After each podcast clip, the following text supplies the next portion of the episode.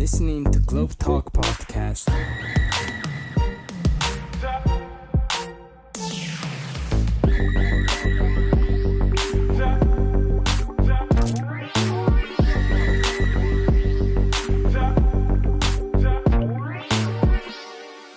Benvenuti a questo quarto incontro dei Globe Talks eh, un'iniziativa fortemente voluta da Carlotta Proietti che ha inventato il nome Globe Talks che funziona molto bene e, e da Susanna naturalmente Proietti, da tutta la Politeama, in collaborazione con, eh, con l'Università Roma 3 a cui appartengo, io sono Maddalena Pennacchia e abbiamo invitato diversi eh, eh, rinomati shakespeariani, molti traduttori, molti critici, per raccontarci qualcosa dei eh, play che poi andremo a vedere, di cui godremo in questo bellissimo eh, teatro. E oggi con noi è Viola Papetti. Eh, Viola Papetti è lei. E sono felice che abbia accettato questo invito. Eh, Viola mh, è stata nostro docente a Roma 3, ma soprattutto ehm, è una finissima critico letterario e eh, stra- straordinaria, strepitosa, direi traduttrice di poesia dall'inglese. Beh, insomma. Eh beh, per i quali cioè, hai, vinto, hai vinto tanti premi, lasciamelo dire, questo è il mio Ne ho compito. vinto uno. Per la traduzione di Hopkins, però, che ne vale diversi, perché tradurre Hopkins non è proprio una cosa semplicissima. Per Einaudi hai tradotto Hopkins, hai tradotto Keats, che è anche un altro poeta semplice, non facile, diciamo, per i meridiani di Mondadori e per Rizzoli. Eh, hai tradotto John Donne, quindi insomma voglio dire, eh, Pope, io ho conosciuto Il riccio rapito attraverso di te, che è un, mm, The Rape of a Lock, è uno dei testi eh, più affascinanti della letteratura inglese. E l'ho conosciuto grazie a te, quindi devo Beh, dire... c'è tutto il Settecento che ormai è, Eh, robetta, è diventato robetta. non è vero. Sì, il Settecento è vero, si studia ormai poco negli- nelle accademie, però è un secolo affascinante che tu ci hai reso molto molto vicino in- con tutti i tuoi studi. Ehm, inoltre appunto hai curato gli scritti inglesi di Giorgio Manganelli, che sono un- qualcosa di prezioso. Eh, Manganelli su Shakespeare pare che stia vendendo tantissimo il tuo libro su... Sì, di- pare di eh. sì. Eh, vabbè. Con mia E- grande sorpresa. Sì, no? e poi di Shakespeare hai tradotto Il sogno, eh, che adesso è, qui. Era, Praticamente mi sono seduta sul sogno e ho impedito ai colleghi di occuparsene. Sì, perché ti Ho è sem- cominciato anni fa a scrivere delle cose pazzesche, però mh, sono fatta così la fama che ero esperta del sogno. Il sogno è difficilissimo, sfido chiunque a interpretarlo. Infatti eh, Shakespeare lo sapeva. Eh, c'è una battuta finale in cui si dice eh, chi eh, vuole interpretare questo sogno è un somaro che sarebbe Bottom poi il personaggio. Quindi eh, Shakespeare sapeva quanto era originale il suo testo e forse aveva ragione Coleridge a dire che lo aveva sognato, che questo sogno viene da un reale sogno di Shakespeare. I sogni sono un'esperienza di tutti, anche di chi non se li ricorda, no? Però sono intricati, sono l'uno sull'altro, sono trasparenti l'uno sull'altro. Non si sa come prendere il filo. Se qualcuno ha dovuto fare l'analisi dei sogni, scriverseli la mattina dopo, sa quanto è difficile fare il riassunto di un sogno. Il, il riassunto per me è la cosa più difficile da fare, ma il riassunto di un sogno è una cosa pazzesca. Tocchi con mano l'ineffabile intrecciarsi di sensazioni, magari dell'infanzia, dimenticate del tutto, quindi misteriose perché non, non in se stesse, ma nel nuovo contesto in cui sono state collocate dal Dio dei sogni. L'altra cosa, pure molto personale di Shakespeare, è nel titolo, l'estate, il culmine dell'estate. Per lui l'estate era la stagione più erotica di tutte. Mm. C'è il sonetto 18, quello dedicato al suo amico, e gli dice tu ti pare, sei molto bello, questa era eh, l'idea, ti, pa- paragonerò a un giorno d'estate, ma tu sei più bello e più delicato, temperate si può, non so come si può eh, Sì, tradurre, più dolce. più dolce, sì, come il clima, il clima è più temperato, proprio temperato. più- È l'unica parola latina di Shakespeare, una delle rarissime parole latine Sì. di Shakespeare, perché Shakespeare scrive compare the- eh, con molte parole rapide, di quelle di radice anglosassone. Eh, per cui io nella traduzione ho cercato di non usare l'italiano che è più melodioso e ti regala subito l'idea di poesia, no? di cantare, eccetera. Ho tentato di trovare tutte le parole brevi, mono- monosillabiche, con un solo accento forte e uno debole. E viene fuori un italiano più vigoroso in quella maniera. Vabbè, comunque. E, eh, e mi dicevi appunto la stagione erotica, l'estate, perché questo è un... È tutto un racconto basato sull'erotismo, no? Eh, che poi in qualche modo si deve trasformare in qualcos'altro, in matrimonio. Sì, certo, sì. Mm, Dunque, la trama forse la sapete, no, ma comunque non occorre saperla. La trama non è tradizionale, non è la commedia tradizionale. Shakespeare era molto attento ai suoi ascoltatori, agli spettatori, quindi li voleva divertire, li voleva informare, ricordare loro delle cose, catturarli per certi ricordi comuni, culturalmente condivisi. E quindi questa commedia che sembra così astratta, così sognata, in realtà ha delle denuncia dei fatti storici avvenuti in quel periodo. Una cosa che avvenne qualche estate precedente fu lo sconvolgimento dell'estate. Cominciò, cominciò una pioggia insistente, furono rovinati i raccolti nei campi, i torrenti esondarono, il mondo era impazzito, gli elisabettiani eh, ricordavano quest'estate come un momento di sconvolgimento dell'ordine naturale, così. Eh, e lui invece dentro la commedia l'ha legata non alle stelle, che era cosa comune del popolo, sono le stelle, ma alle fate, alle fate ai folletti. Lui qui fa una cosa incredibile. La commedia comincia ad Atene, ma non è l'Atene che conosciamo, quella storica, per dire una città. C'è un duca dentro, si chiama Teseo, che si deve sposare il giorno dopo o due giorni dopo. E chi deve sposare? Deve sposare un'amazzone Ippolita. La consuetudine è di, anche nelle commedie più disinvolte, di fare un primo tempo, un primo atto in cui si mettono i personaggi, si fanno conoscere i personaggi, i temi, il tema principale e un po' di antefatto, perché tutto viene da qualcosa che è accaduto prima, come nella vita, no? Quindi non potevano gli elisabettiani fare a meno dell'antefatto sussurrato, fatto, accennato qua e là. Poi l'azione va avanti, secondo, terzo atto. Al terzo atto si aggroviglia, nascono delle difficoltà terribili, nasce un nodo, i, i francesi lo chiamavano le nœud, il nodo. Quello diventa il cuore pulsante, tragico, sia della commedia che della tragedia. L'ultimo atto c'è lo scioglimento del nodo, l'azione si espande, si calma, si trova una soluzione. La soluzione, se è una tragedia, è la morte dell'eroe e di qualcun altro vicino a lui.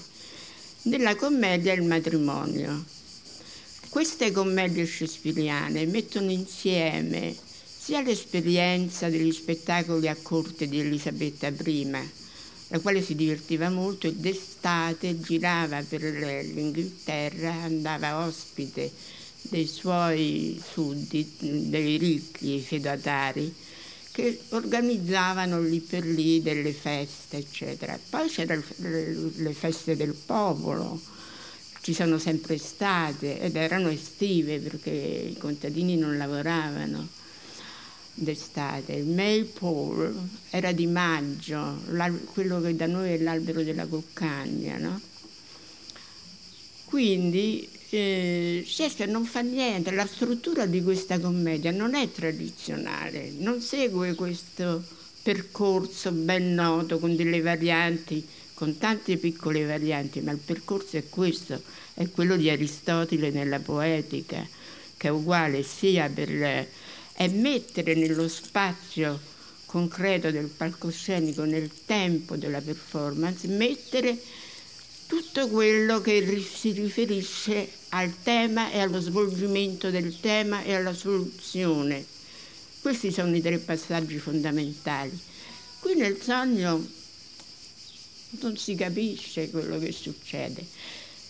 Siamo ad Atene, nel palazzo del duca di Teseo, il quale si deve sposare il giorno dopo o qualche giorno dopo. E c'è accanto la fidanzata Ippolita che è un'amazzone che lui ha vinto in guerra.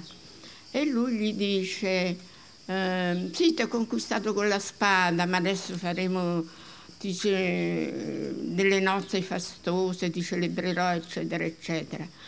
E lei se ne sta a melanconica perché lui si rivolge di nuovo a lei e dice ma dai fatti coraggio perché così melanconica questo è l'accenno all'antefatto. Perché lei è melanconica? Era la regina delle Amazzoni. Teseo le ha sfidate le Amazzoni e ha ucciso la sua compagna d'arme, la sua amica. Quindi veramente la spada l'aveva separata dalla sua vita. Quindi eh, Shakespeare incastona quell'antefatto nel comportamento di, di Ippolita, che sì. poi chiude la commedia, dirà una battuta molto bella alla fine. Eh, quindi che succede? Sì, Accanto... infatti tu spesso, se ti posso, spesso ti sei riferita a questo andamento eh, non canonico della commedia, del, del, appunto, sì. del sogno, come a una conchiglia, quasi fosse un andamento rococò. Ma io questo l'ho visto qui in questo teatro, però la signora mi dice che non c'è. Io me lo sono sognato. Era un sogno. però Comunque, un andamento rococò mi Io mi ricordo che eh, forse ne ho viste due o tre di rappresentazioni del sogno. In una di queste rappresentazioni, forse eh, a Londra, forse a, a, dove la si fa d'estate, Uh, forse in uno dei parchi o a Stratford? No, nei, nei parchi a Londra, ma a Stafford on Avon. Sì, sì. Ero andata con i Melchiori e a un certo punto mi si avvicinò un ragazzo durante gli intervalli, molto carino, un po' colorito così. Mi disse, io sono Pac. E io risposi, io sono Viola. Uno sfasamento uno sfasamento perché non mi è più successo. Per fortuna non si è mai presentato Otello. Di cui poi tu hai scritto tanto, perché su Otello hai scritto tanto, bellissime pagine, devo dire, sull'Otello. No, cioè, avevo in mente di convertire Senti. le mie studentesse Senti. a considerare la pericolosità di Otello. avevo questo in mente. Senti, ti eh. posso chiedere una cosa perché ehm, molto spesso anche tu parli delle, dei vari gruppi no? di personaggi, tra cui anche i meccanici, no? Sì. Ma chi sono? Perché si chiamano meccanici? Chi sono questi meccanici? Loro si autochiamavano mechanics. Mm. No, fammi finire... No, prima descrivo l'andamento della commedia, no? Hai ragione. Eh. Allora, accanto al palazzo c'è un bosco, il, dove quando si va nel bosco di notte, Shakespeare aveva letto Jung, eh sì, oppure Jung aveva letto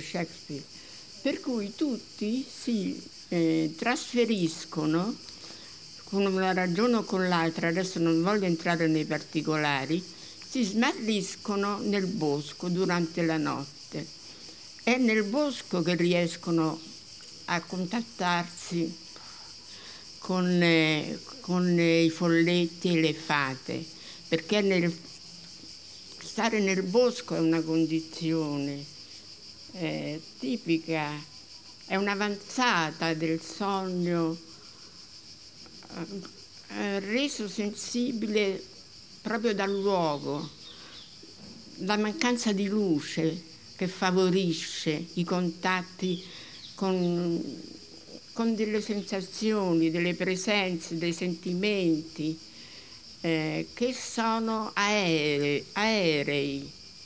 E lui lo dice, eh, Shakespeare lo dice, questo mondo d'aria, fatto di forme d'aria, è quello che lui insegue, è quello che il poeta insegue e lo può inseguire solo in una situazione speciale, quella in cui la luce della ragione non c'è più e c'è questo, questa chiusura nel buio, nel nero. Nel nero vengono fuori le liti dei fidanzati, no? le due coppie di fidanzati,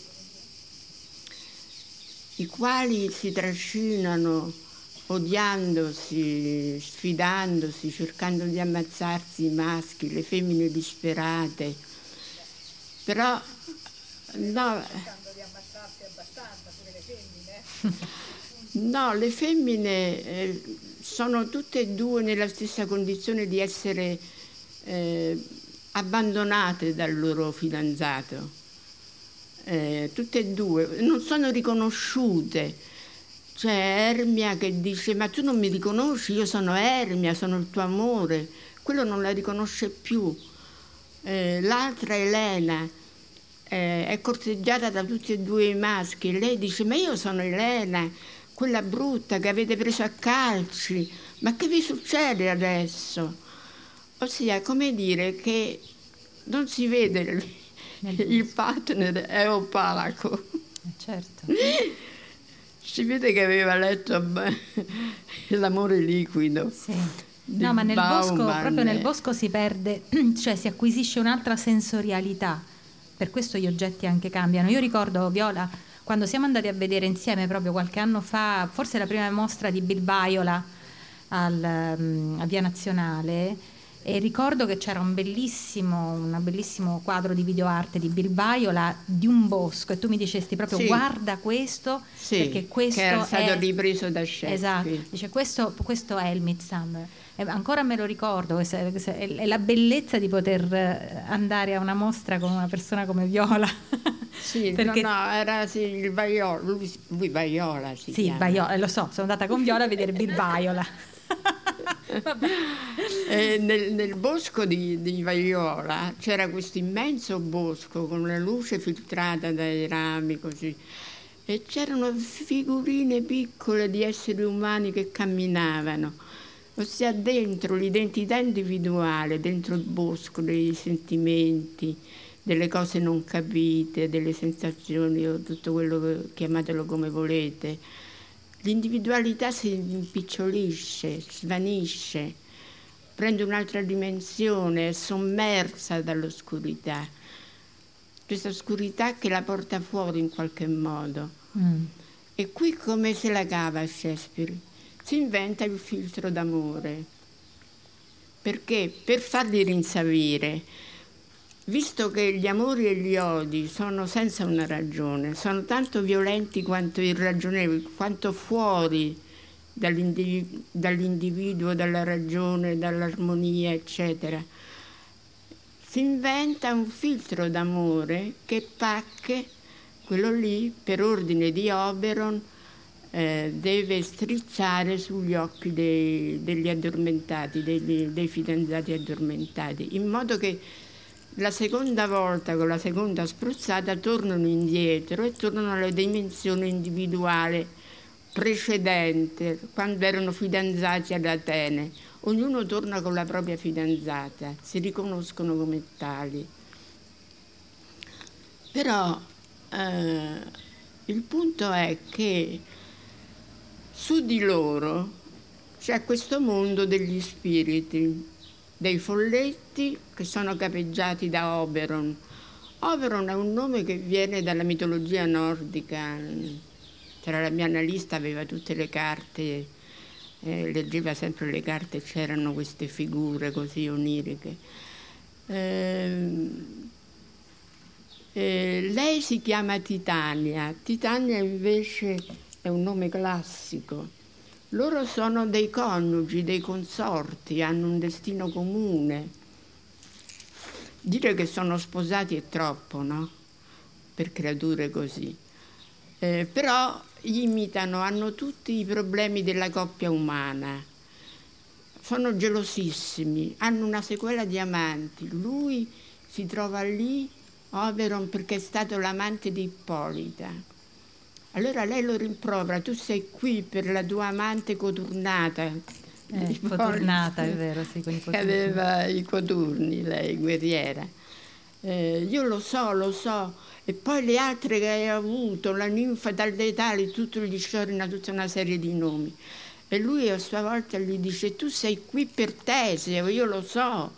Sei qui per glorificarlo, è stato il tuo amante. Cioè, e allora si dicono è colpa nostra se gli umani sono disperati con la pioggia, con queste le, le stagioni sconvolte, la, la nostra gelosia, le nostre gelosie plurali da, da tutte e due le parti, che ci, ci fa litigare e i nostri litigi scendono in basso sui poveri mortali e sconvolgono il, il la natura, i ritmi naturali della campagna, dell'acqua, dell'aria, della pioggia, eccetera. Mm.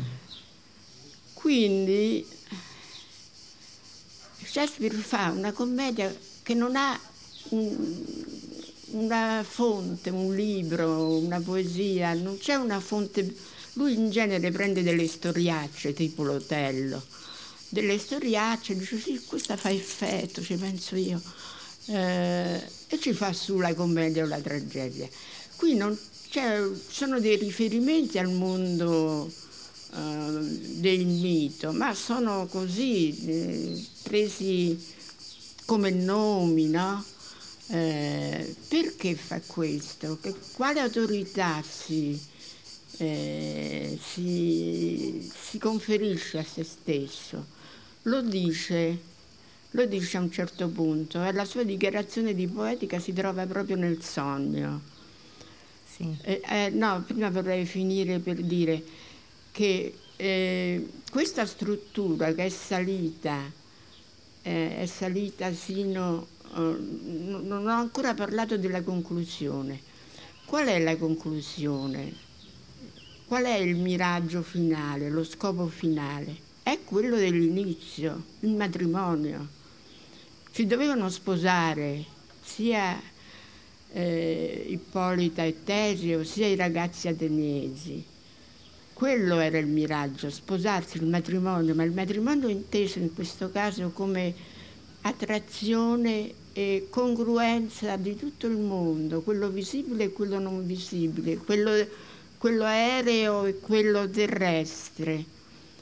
E alla fine si ricongiungono alla fine attraverso una serie di piccoli passaggi, io pensavo ma dove va questa commedia?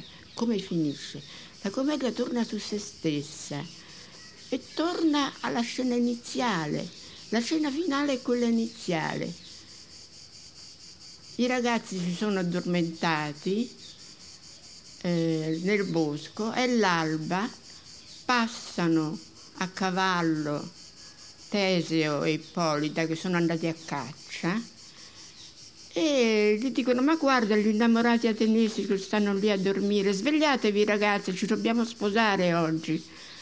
Tornano tutti ad Atene e preparano le nozze. Finalmente si sposano tutti. Dentro l'unica cosa molto shakespeariana è, ci sono due o tre scene divertentissime eh, in cui lui prende in giro i suoi colleghi, i suoi colleghi meno bravi di lui, i meccanici. I meccanici sono i colleghi dilettanti. Siccome a Londra, potete immaginare, il teatro era l'unica cosa cui, cui, per cui divertirsi e far divertire e andare a vedere. C'erano oltre le compagnie ufficiali, quelle registrate a corte, c'erano degli dilettanti. I dilettanti da chi venivano? Venivano dai cafoni. Chi erano i cafoni di Londra? Erano gli artigiani. Londra era un, un grande eh, opificio eh, c'era una um, consorteria di artigiani come sempre veniva dal Medioevo in tutta Europa, molto ben organizzata, molto... Qualcuno di voi avrà visto quello spettacolo di I cantori di Norimberga. Ossia, oggi ci sono le, le, le Asle, le Will, però i, i, li hanno sempre avuti, ossia gli artigiani sono, sono sempre riuniti in associazioni hanno sempre voluto andare avanti, progredire, entrare nel mondo moderno, hanno fatto il mondo moderno a Londra. Erano ebanisti, erano uh, compositori, erano anche musicisti, tant- facevano tanta musica tra dilettanti e scrivevano eh, le, come dire, i libri, sia facevano, componevano gli strumenti, sia cantavano sia in famiglia che tra amici, sia componevano le stesure per due o tre o quattro persone, fatte in modo il, il libro che potessero stare il libro al centro del tavolo e loro attorno potevano leggere.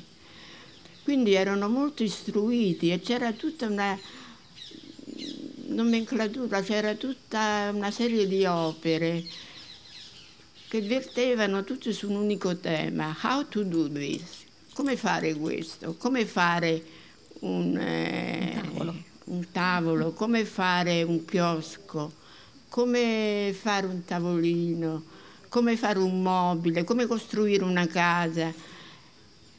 E questi si mettevano, era la nuova, era il nuovo che sorgeva Bacone era un filosofo classico, però lo vede questo che sorge, il nuovo che sorge.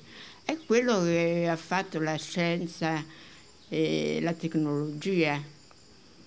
Hanno visto sorgere allora le, le, primi, le prime gesta. Avevano una loro università. In Inghilterra c'erano Oxford e Cambridge, dove le lezioni erano in latino e, com- e ovviamente cominciavano dai grandi classici greci e latini per arrivare a una loro contemporaneità come potevano. Certamente guardavano al teatro di Shakespeare con, eh, con sospetto. Invece i meccanici avevano la loro università in cui si parlava inglese, anzi londinese. Era la Gresham College. Dalla Gresham College derivò la Royal Society, che è la prima società scientifica d'Europa, la più famosa, che si occupò di tutto, dal linguaggio all'anatomia umana, eh, tutto quello che è stato poi inventato. Come ha fatto Shakespeare a immaginare, a mettere insieme tutta questa cosa? Che c'è, non me la sto inventando nella commedia. Lui ebbe un'intuizione non seguire la tradizione, non seguire la ragione, ma seguire una parola nuova, imagination, l'immaginazione. L'immaginazione l'hanno poi scoperta i, i romantici, i tedeschi per primi e poi quelli inglesi che andarono a studiare in Germania. L'imagination è tutto. Eh, leggiamo lui quanto è preciso sulla ho guardato l'OED, che è questo enorme dizionario inglese. Chi per prima ha usato la parola imagination? Lui, in questo testo. Perché è un'attività creativa dell'intelletto umano, di cui naturalmente si era servita l'umanità, ma non gli aveva dato un nome. Adesso c'è un nome, è imagination, che noi trattiamo così come cosa ovvia, delle volte anche con un significato peggiorativo Eh, ma te lo sei immaginato, non è vero, cosa che mi sento spesso dire.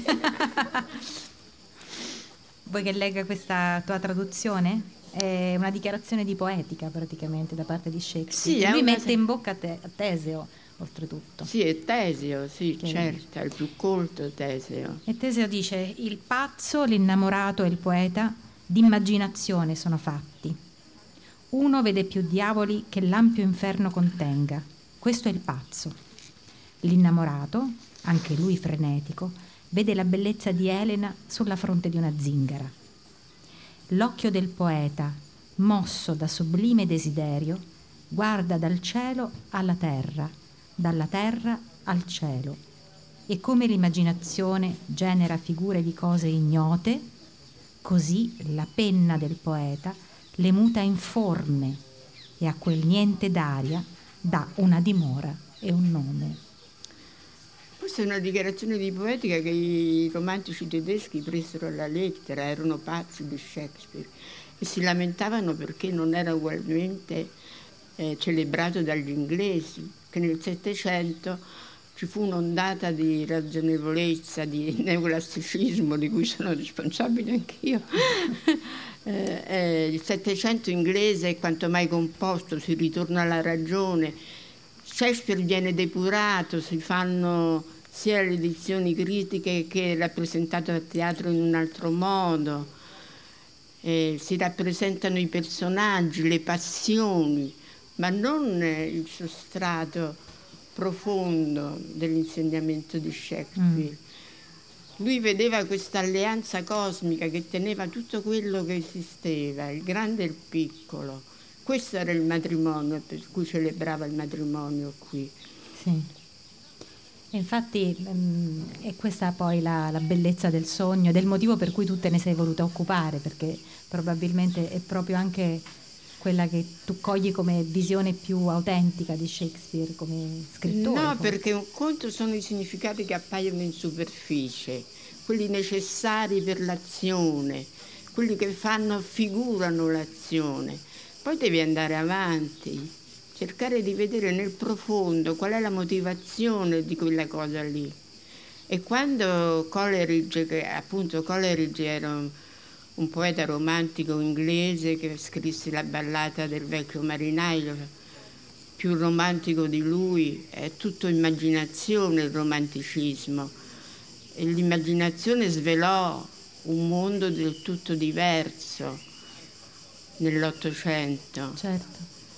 E Coleridge andò a studiare a Heidelberg, che era la grande università tedesca dove il romanticismo eh, si formò in Certo. tutti i campi, in base a tutti i campi, dalla filosofia alla musica, alla pittura. E non si torna indietro con facilità dal romanticismo. Credo che ce ne siano anche tracce in certe avanguardie, eh, solo che non, eh, non lo si riconosce, si trasforma. Certo. Eh. Si trasforma come tutto si trasforma nel sogno. E io- noi qui dobbiamo interrompere il nostro- la nostra bellissima chiacchierata perché so che mh, insomma, i tempi stringono anche per fare entrare in teatro ehm, gli spettatori. Eh, però io sono molto felice di questi Globe Talks perché, come vedete, tutte le volte noi scopriamo delle personalità questi nostri shakespeariani che ci vengono a trovare, abbiamo appunto avuto con noi Masolino Eh, D'Amico. Masolino, sì. Eh sì, certo, abbiamo eh, avuto Nadia Fusini eh, e tanti altri ne avremo. E, e appunto oggi con noi Viola. Ehm, insomma, Shakespeare è entrato nella vita di, questi, di queste persone. Shakespeare entra nella vita di chi Sì, lo ama e di chi lo studia, di chi lo legge, di- ne- ne- nella nostra lingua, nel nostro Sì. inconscio, nel nostro Sì. modo più profondo di essere. Ecco, forse Nadia Fusini avrebbe insistito sulla parola imagination, ma è talmente vasto il tema l'imagination è qualcosa di aereo, Sì. è qualcosa che ognuno cerca di attivare volente o nolente, consapevole oppure no in se stesso quando deve fare qualcosa di eccezionale. Certo. E quindi noi, grazie Viola per averci aiutato a riflettere su questa parola immaginazione. E, Grazie a voi di avermi ascoltato. e noi ci vedremo per il prossimo Globe Talk il 20 di agosto con Kir Ilam sul, son, Ah, sul viene Winter's Tale. Kirilam. Sì, grazie mille. You are listening to Globe Talk Podcast.